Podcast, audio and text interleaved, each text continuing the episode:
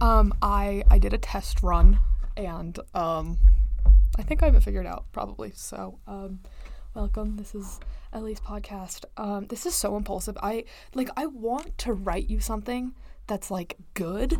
Um, but honestly, I just like I just want to be able to like make something right now. Um, I have so much homework. Like you have no idea how much fucking homework I have. Um, I have a full week's worth of history homework. Uh, no, no, no, not history homework. It's the entire class because it's an online class. I have a full week of history class for two different classes, and I haven't started any of it.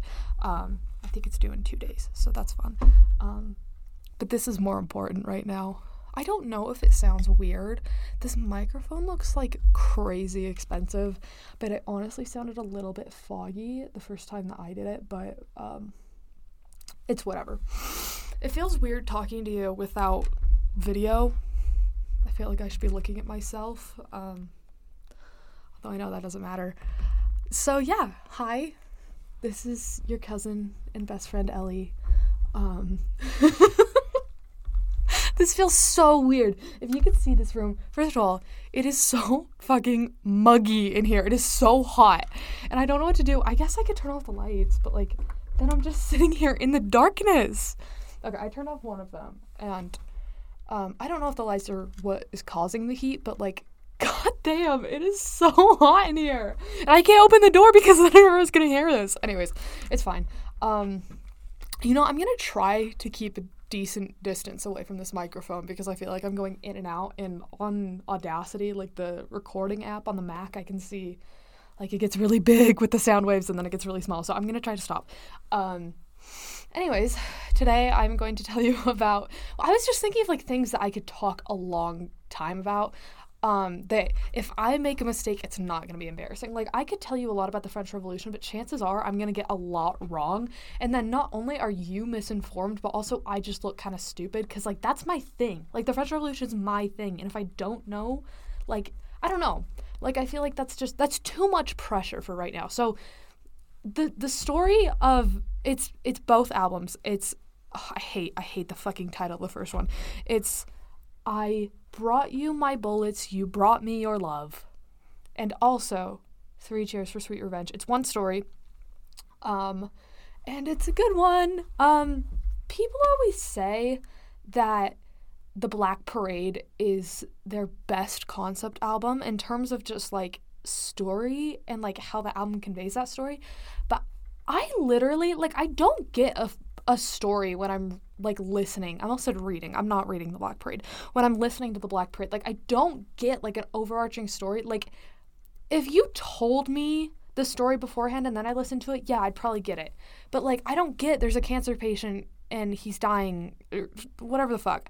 Mama, I get, okay? I I hear like I don't know how to explain what Mama is. You know what Mama is. World War One, but also kind of ghosts and it's the parader supposedly. Uh, that's not what I'm here to talk about. I'm here to talk about the better story.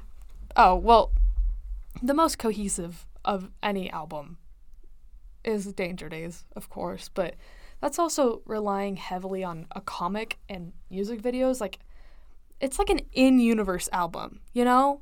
And I, I like that, but it just that's not what a concept album is, okay? So when we're talking about I'm just gonna be calling it bullets because it's humiliating to say that entire title. When we're talking about bullets and revenge, it's I don't know, I feel like it's much more interesting than talking about the Black Parade, and most people would disagree with me on that, but it's fine. Um I I keep moving. Here, let me move the mic. This is so humiliating. Yeah, fucking move bitch. Oh, I think I just broke it. Whatever.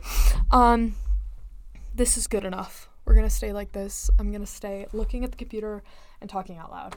It feels weird because the microphone's on my side. Anyways, um, I'm also I'm not I'm not like pausing. I'm not going back. I'm not doing retakes. Um, so this might be kind of might be kind of shit. I'm like five minutes in already, and I think I've I've fucked up like six times, and I'm not gonna do anything. Um, Anyways, bullets. So we're gonna start. I'm gonna start with bullets. Um, that is debatable, I guess. Um but honestly, no, it's fucking not. And if you think that it is, shut up and kill yourself. I'm sorry, I don't mean that. Let me get my laptop out. I'm going to run through song by song with you. And if you want to pull up the lyrics, you can, but I. I'll be telling you enough that you don't need to. Um, so essentially, yeah, let's start with bullets. Jump right in. I feel so official. My legs are crossed. I have a little water bottle. I'm a real podcaster. I'm a real uh, content creator.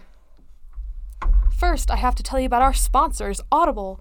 Um, okay, so we are going to look up. Oh, Bullets starts out with the song Romance. If you haven't heard it, go listen to it right now. It's like a minute long. Um, I don't believe no, no, I, I have this wrong. So it was not written by My Chemical Romance. You can you can hear that. It's um I think it's from the 20s. It's like Italian music. It's very nice. It sounds weird. Um I, it just it, it works. It's like the type of shit you'd hear in like The Godfather, I guess. I only got halfway through that movie. I got to the part where they get like the horse head in the bed, and then um, I was like, "Oh, that's the cool part." There's no point in finishing it, so I never did. Um, it sounds like that. It's like The Godfather, and you're like, "Oh, they're like Italian dudes from New Jersey." Checks out. It kind of fucking does. Like honestly, like it makes sense. Like I don't know. A lot of people are like, "I don't understand what romance is," but it's like, no, you got to think like, you know, I cook a pizza. Like it just it works. Like I don't know, maybe I'm stupid for this, but like I look at Frank Iero and that sort of just like you know it's a me, a Mario. Like it, it works, but like in a like a I don't know. Anyways, that's not important. Romance, good song. Um, I would play it, but I feel like that'll be weird. Um, because I feel like that's a good ambiance for like this whole thing, like the whole story. But I don't know, it's weird. Um, good song, but so it was written. It's like an Italian song from the 20s. I want to say I could be wrong about that. Now, just because it was written in fucking Italy a billion years ago does not mean that is the take that they're using, okay? This song was played by Ray Toro, of course. That's why it sounds so good. But the thing that's most insane to me about Romance is the fact that the original song was already fast. But Ray, I don't. This man is like. Who's the Greek god of music? It's Apollo, right? He's like a Percy Jackson demigod in like House Apollo. Like House Apollo? Is Cabin Apollo? I don't know. Game of Thrones is fucking with me where everything is a house. Like instead of like a family, like it's a house. I don't know. Um what was I saying? Oh. So I think like Ray, I don't know. There's something about him. Like he was like he had to have been like gifted. I mean, maybe he just like sold his soul. But like I don't know, like he's good enough that like I don't even think he needs to have sold his soul to the devil. Like, he can just fucking do that, you know? Plus, he's too nice to have sold his soul. Anyways, Ray Toro heard that and was like, no, speed it up. Um, which is just insane, but it's a wonderful song. Sorry, I got cut off there. Um, next up, we have um, Honey, this mirror isn't big enough for the two of us. I had to Google it. I didn't know if it's honey, this mirror's not too big for the two of us, or honey, this mirror isn't big enough for the two of us. I didn't know where the contraction went, but it, it is, in fact, isn't. so, it's a good one. Um, so this song is, I mean, not great within the narrative. If we're going to talk about the story behind this song, it's pretty clear. Um, little known fact that's sarcasm, but actually, you might not know this. Gerard Way was like very badly an alcoholic and a drug addict, but mostly an alcoholic. Um, and it really got it was the worst. By the way, just by the way, this isn't this isn't just like me talking about someone's dirty laundry. This is all in life on the murder scene, okay? This is public information that he wants people to know, okay? But um, it didn't really get awful, awful until the revenge era. So when this song was written, it wasn't it wasn't a sort of like this is the thing that's going to kill me right now. It was I mean, it was still a problem. It was still a pretty big problem, but um it wasn't it gets a lot worse in the revenge era, but we won't be talking about that because revenge doesn't have any songs about being addicted to drugs. So, sorry. Anyways, this song is about yeah, being on drugs. It's also about having a difficult time knowing that Mikey was doing drugs. I think that's a big part of it, and it's that's in the lyrics. It's like, uh, it's it's essentially addressed to pills, and it's like you're not gonna get my brother. Wait, let me find the line. And you can't touch my brother, and you can't keep my friends. That's the line. Um, also, I guess it was like a it was like a real concern for a while that Mikey was gonna get AIDS and die. Um, which, I mean, it was the early two thousands. Of course, this was a worry. Um, but I just like like that's just that's an interesting little tidbit. I I feel sorry for Gerard that he had to worry about that for his little brother, but Jesus. Okay. Um Oh, also, one time Ian McKellen so off topic. But speaking of uh homophobic stereotypes, is Ian McKellen like a because I when I think of like stereotypical gay actor, I think of him. But um, there's rumors that he was hitting on Mikey at like a Oscars party. Not Oscars. They weren't at the Oscars. It was some fucking party, and Ian McKellen and My Chemical Romance were both there, and I guess he took some interest in Mikey. I don't know. Anyways, not important. Um, so yeah, this one's about drugs, but so we're gonna start the narrative now. I'm gonna shut up about the behind the scenes shit about bullets because honestly, like it's so insane. I I couldn't get it all in. We're just going to start with the narrative. This song is about a bad relationship. I know, shocking. Um maybe I should set the scene a little bit. There's no real, I guess, confirmed timeline for this, but given that it's meant to be a sort of Bonnie and Clyde story, I always kind of imagine I don't know, 20s or 30s. Um like late enough that a car would be common, but early enough that it's still kind of westerny. Um, you know, Bonnie and Clyde. And I guess I should probably introduce um, the characters. You know the setting now, I guess. You know, yeehaw. But the only people you need to know so far, very simple. There's the Demolition Man and the Demolition Woman. Now, they're on the cover of Revenge, so you already know what they look like. No pickers needed. Um, it's it's pretty straightforward. but that's what this song is about. They have a relationship that's like just like not good. Um you know what? I I kind of just had this realization that um like half the songs on Bullets like don't matter in this story. Um like early sunsets over Monroeville is about zombies, which have absolutely nothing to do with the demolition lovers. So what I'm gonna do is not tell you song by song. Um, now I would go back and just delete what I have about romance and honey, but um, I told you the Ian McKellen story, and I'm not going to redo that. So you have to stick with me. I hope you're doing something. I hope you're you're doing something with your hands. You're keeping busy because otherwise this is this is so fucking stupid. Um So yeah, let's just we'll go straight into the story. This is how I interpret it and it's not this is not canon, I guess. There's no like official canon, but if you want proof, I can fucking give you proof. Okay, I have thought this through. This is what I would think about as I fell asleep at night. I would think about how I adapt this into a screenplay. Okay, like I know my stuff.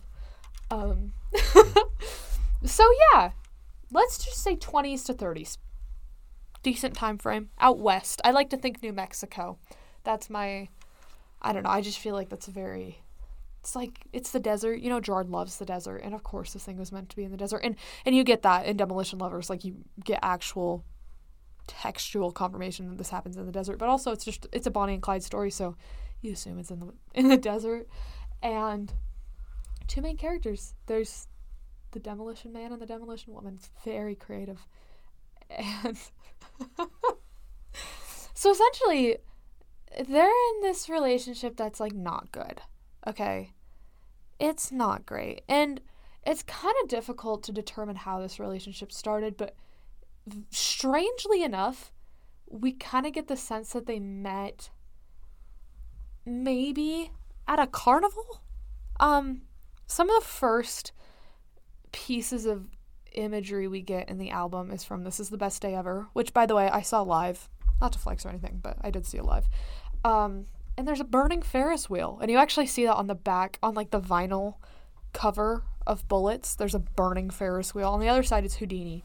I at first thought it was a dude hanging from a noose. I was like, that's awful, but no, it's Harry Houdini. Um, which is so funny. um, what was I saying? Oh, so there's sort of implications that these two met at a carnival that they they ruined.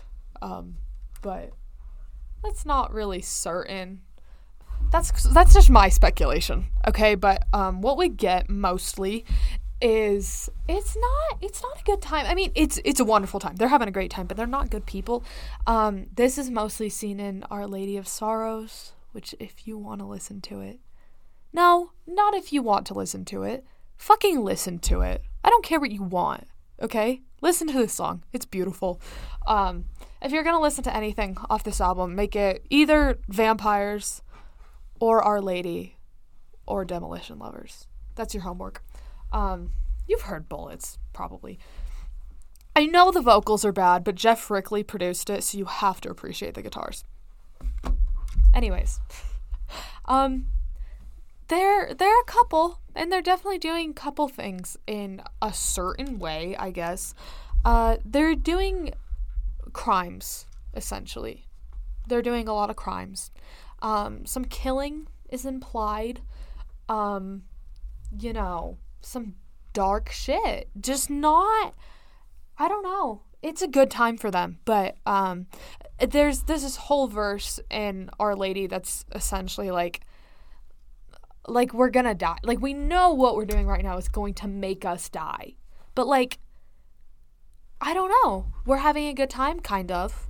And like what else we supposed to be doing? So it's just like yeah we're we're bad people but like this is kind of just silly and it's not in like a i don't know when you take vampires into account which by the way has some of the most just gorgeous imagery i think vampires just sets the tone for the whole album where it's not a sort of like you know i crashed my car into a bridge i don't care it's not that sort of thing by the way that was fucking good okay anyways um it's not that sort of thing where they're just like doing reckless shit because they're silly teenagers. It's like this is like a very like it's a bad thing. Like it's like it's like some dark stuff.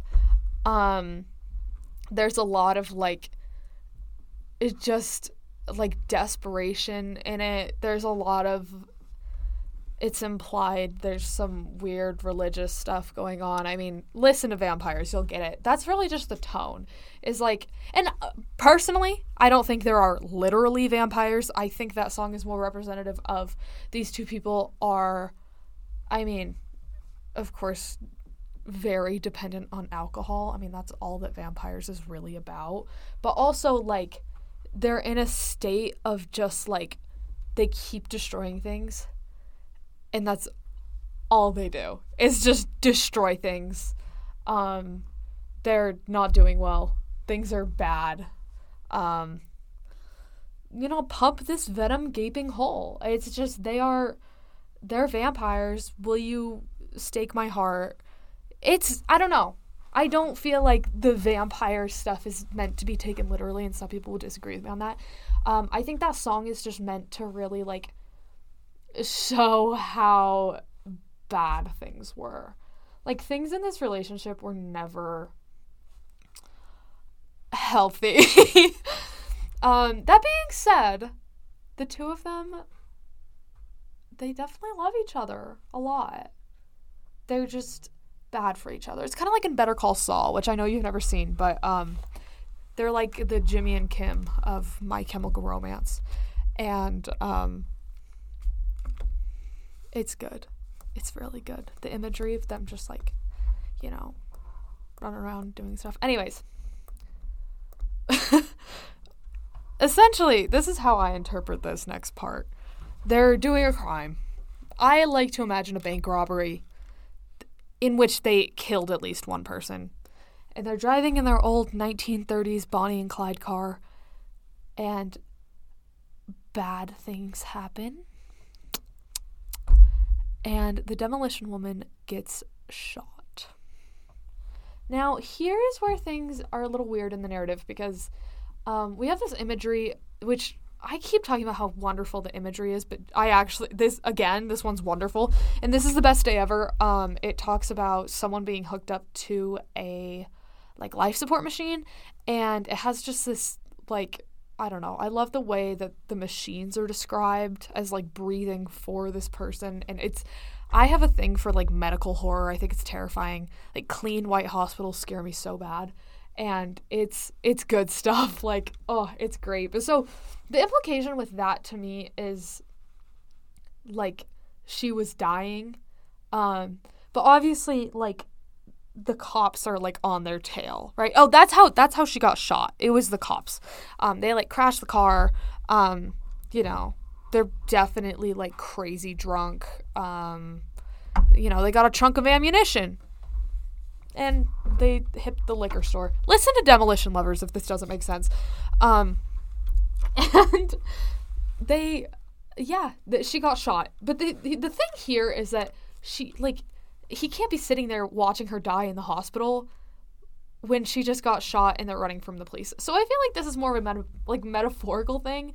Um, but yeah, she dies. I don't think there was a literal life support machine or anything like that, but I think it's more of just like a an imagery thing. Um, she dies.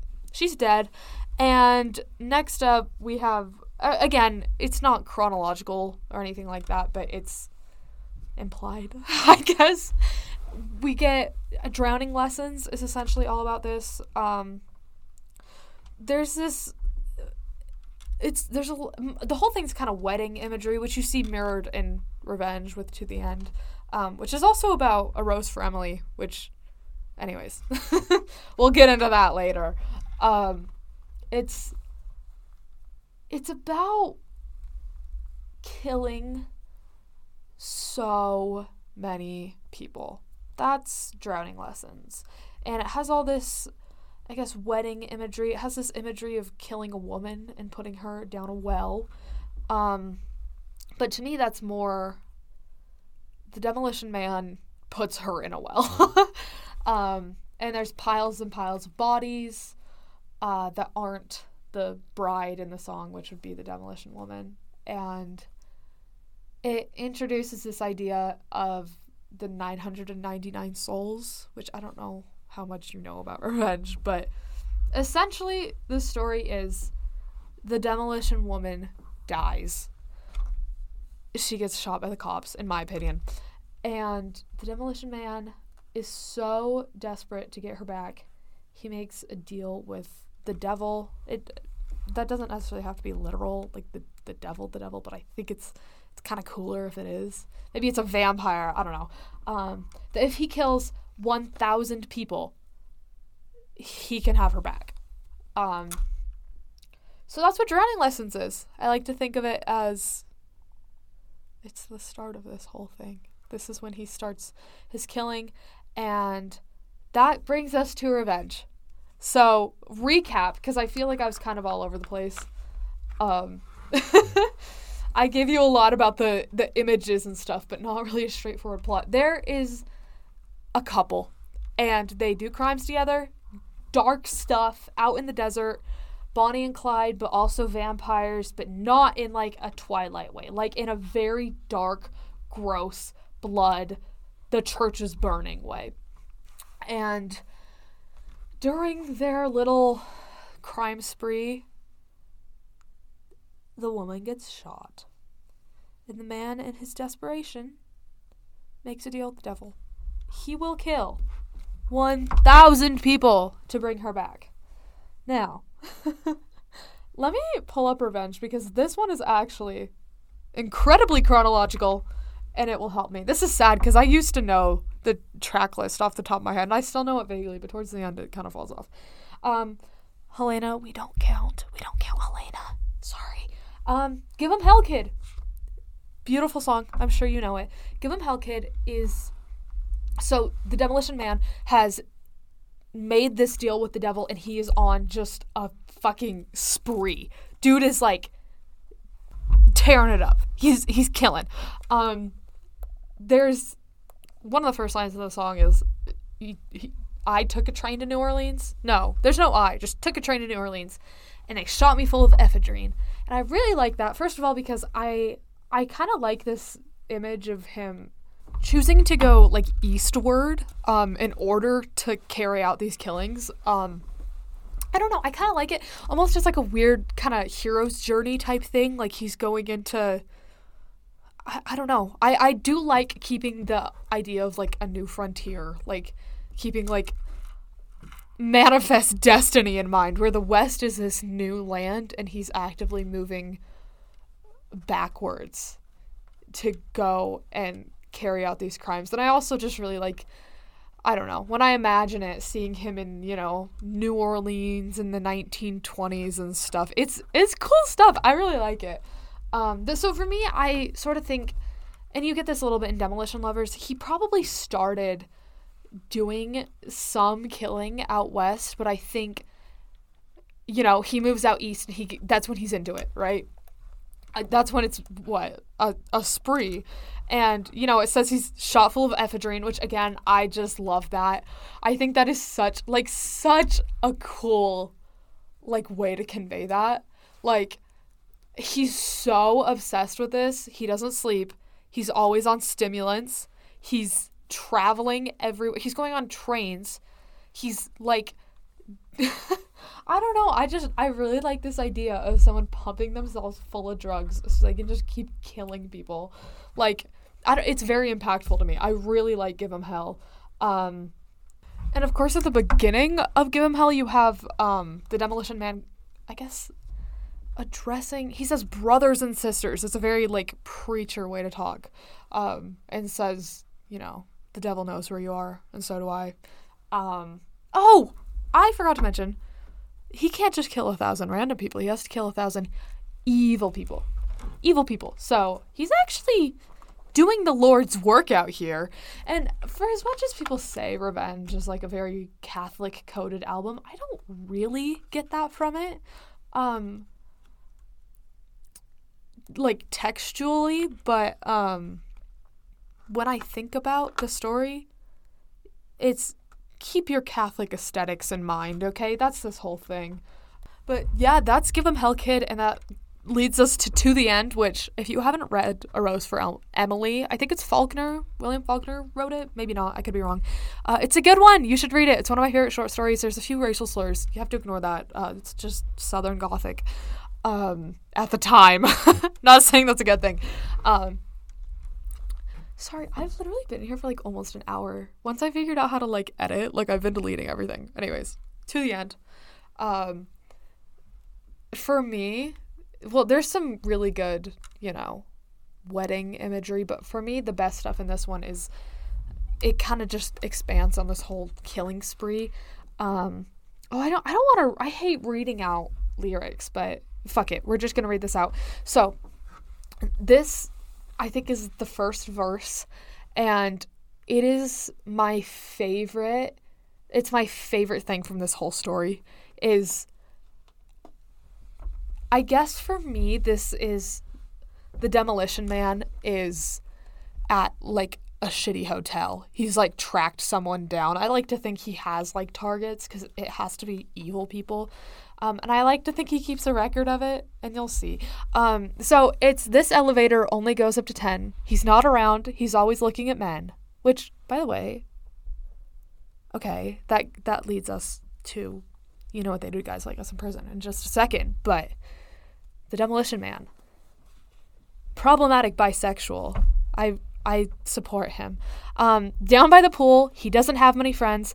As they are, face down and bloated, snap a shot with the lens. So, his buddies, his friends, face down, bloated in the pool because he's killed them, and they're dead. And he took a picture of them for his little records to show to Satan. Beautiful! It's incredible! It's wonderful. Um, to the end, the rest of it's mostly wedding imagery. Um, and for me, I like to think this is total speculation. This is more of just like a me thing.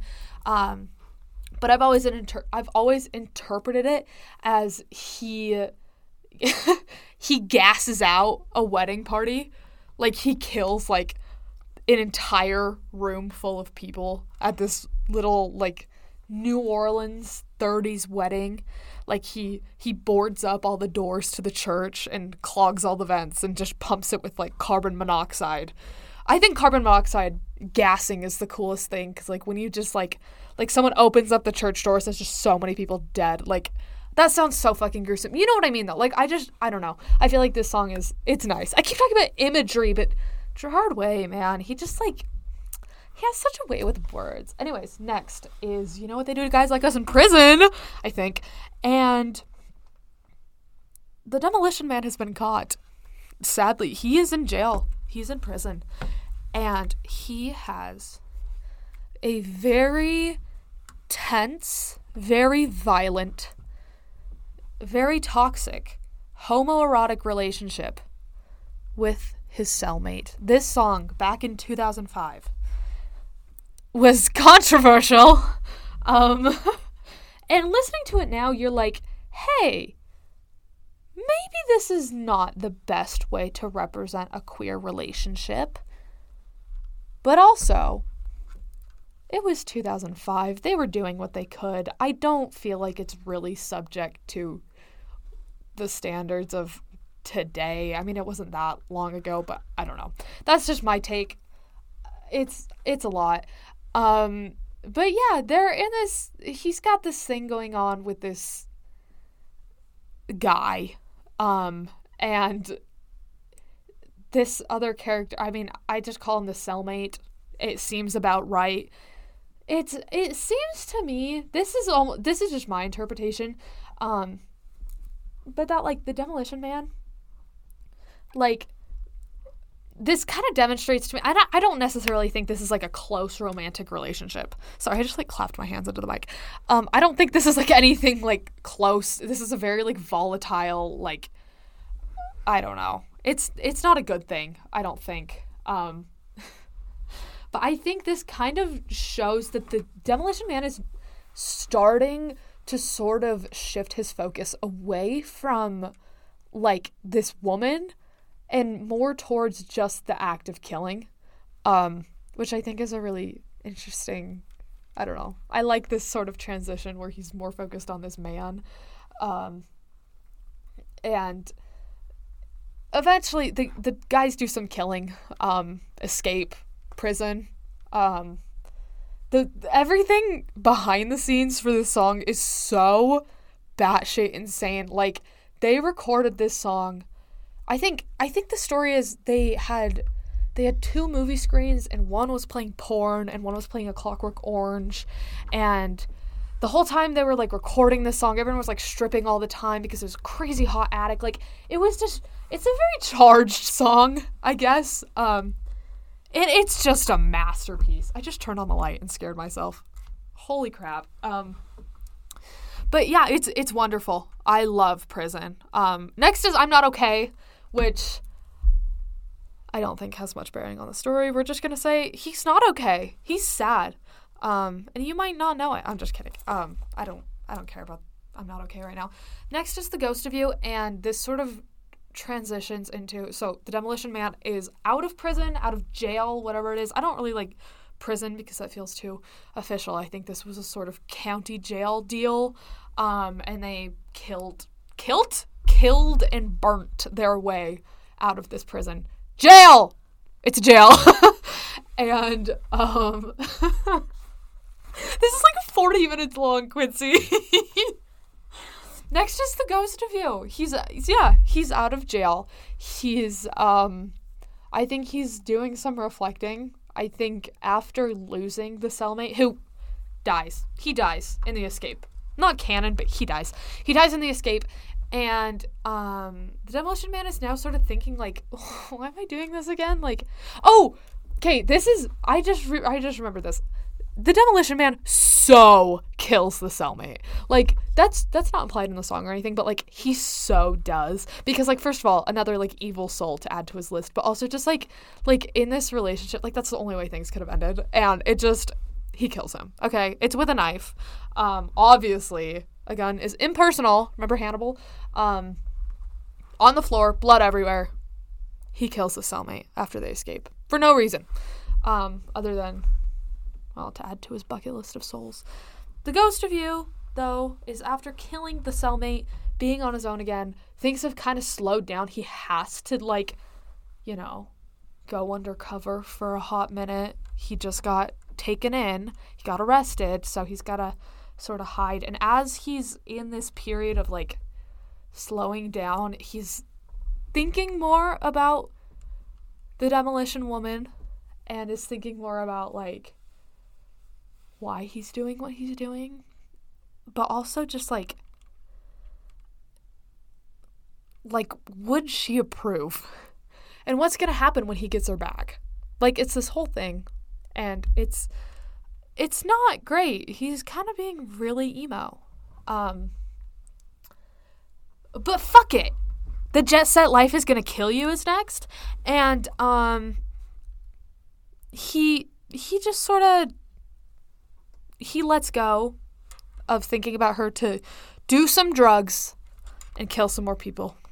And he honestly feels a little bit maybe burnt out. Things are going very fast and um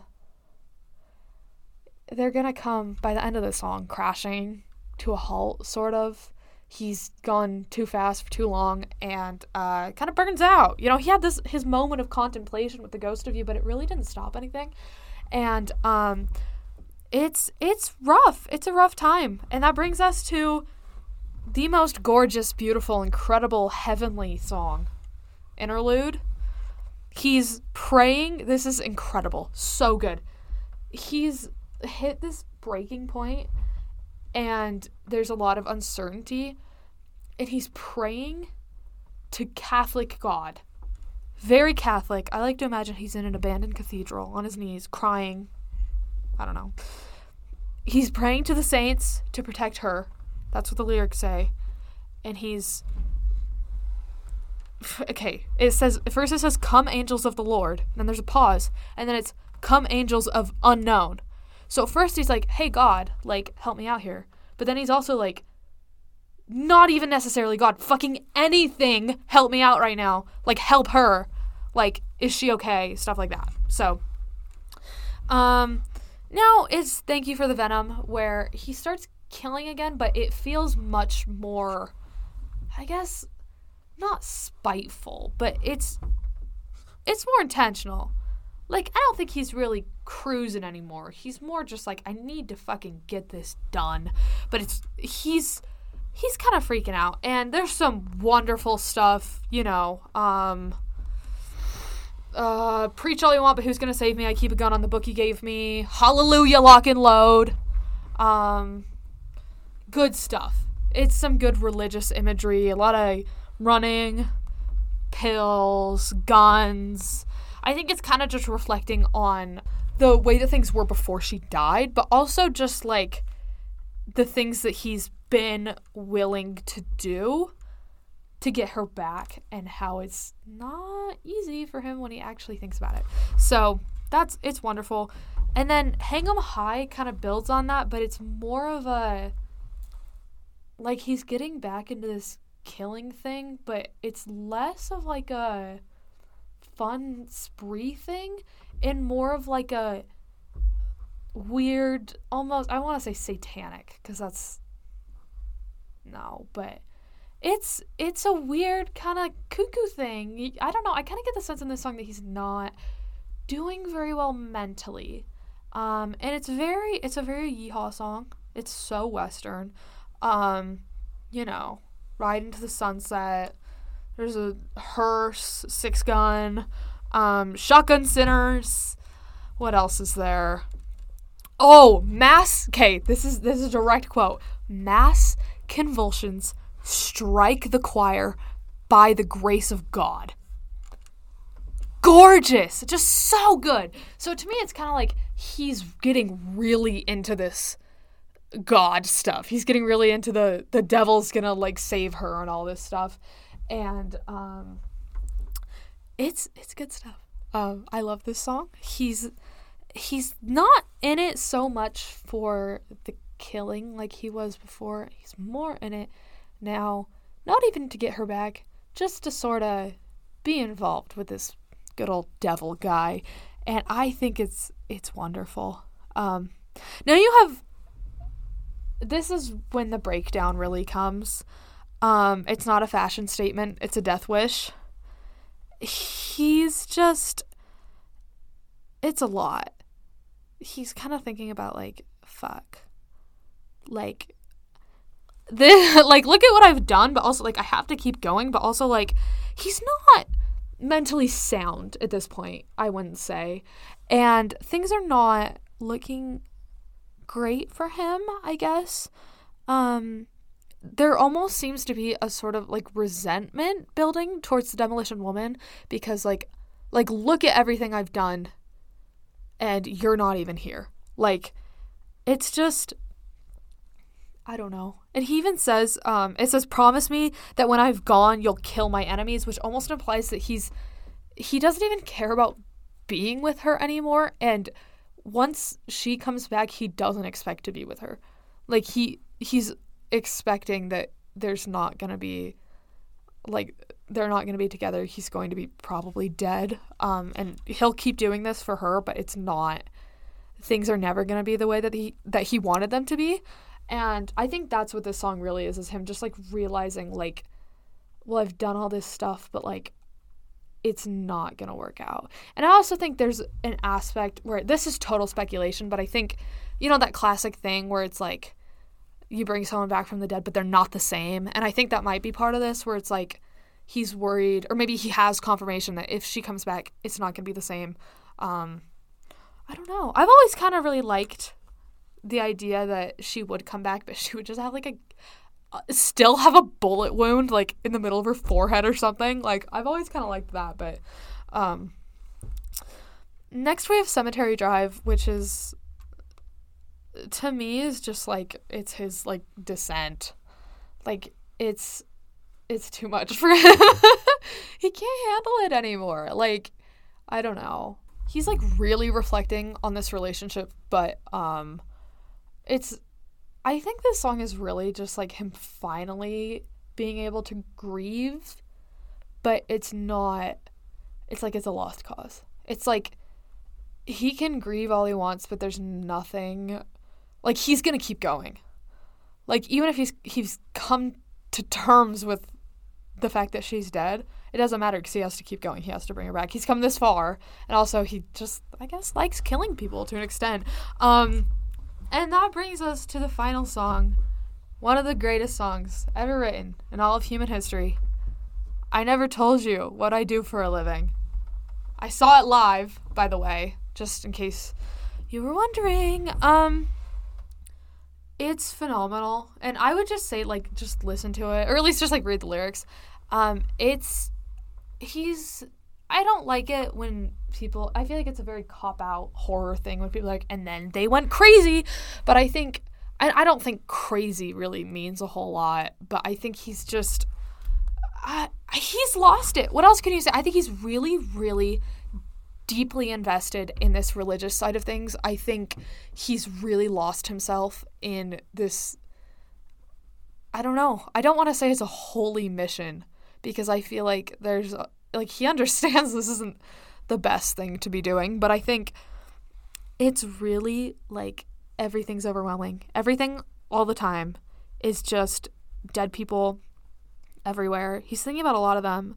He's also thinking about like I think this is when the resentment towards the demolition woman really becomes like apparent. Like he's he's like look what I did for you and look what I've been forced to do because of you. And it's not he's not happy about it. Um, and I don't know. He's talking about there's so much blood he can't get it off of him. To me, it's very, it's so so Lady Macbeth. Like this song is wonderful. It's so Macbeth. Um, and yeah, he's just like he's talking about the the book of names that he keeps and how it's just endless and how none of it really means anything to him anymore. Um, he talks more about the angels. He talks about them not helping him. Um, and then he also just, as the song goes on, it gets more and more desperate. And he kind of talks about how, like, the killings he's done, obviously, he says it's not for the money, it's not for the fame. Um, but it's also not for her. It's for the sake of it. And it's for what he thinks it means to this god, right? And it's just oh, it's wonderful. And then uh little trigger warning. By the end, he's not doing well. And I feel like the he's kind of started to feel this sort of maybe not even guilt, but just like futility. like, oh, I did that. Um wow, not much I can really do from here and uh, at this point he has 999 of his 1000 souls for this part i think he goes back west um, he goes back west after doing his whole killing spree and he kills himself. He kills himself as the last soul.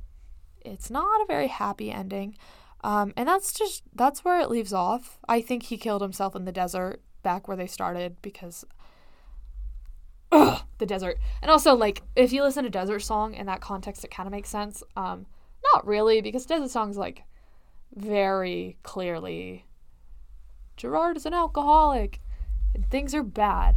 So I kind of don't like attributing that to the story. And also, Desert Song is just the greatest thing ever made.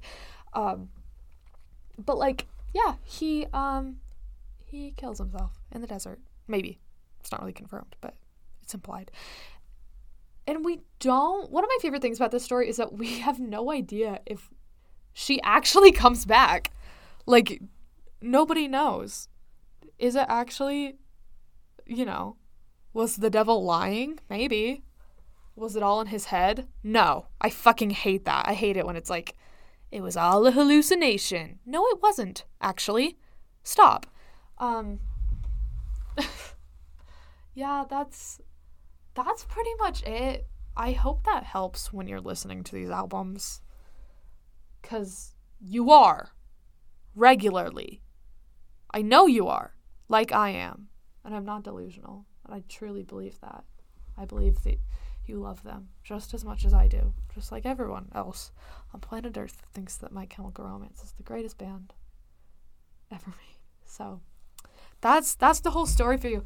This has been almost 50 minutes.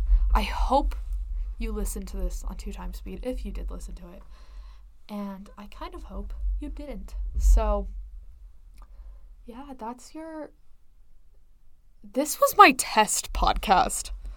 This was my my on a whim. I'm going to to book a booth so I have a reason to walk down to the library late at night.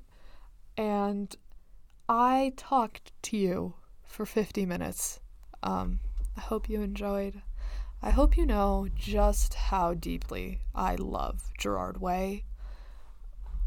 And I hope you listen to, at the very least, Demolition Lovers, Hang 'em High, and I don't know, I'll say To the End. I think that one's good.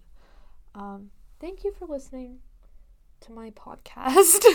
I have no idea how I'm going to export this 50 minute file, um, let alone make it accessible to you, but we'll figure that out. Um, I love you very much, and I can't wait to hear about King John from you.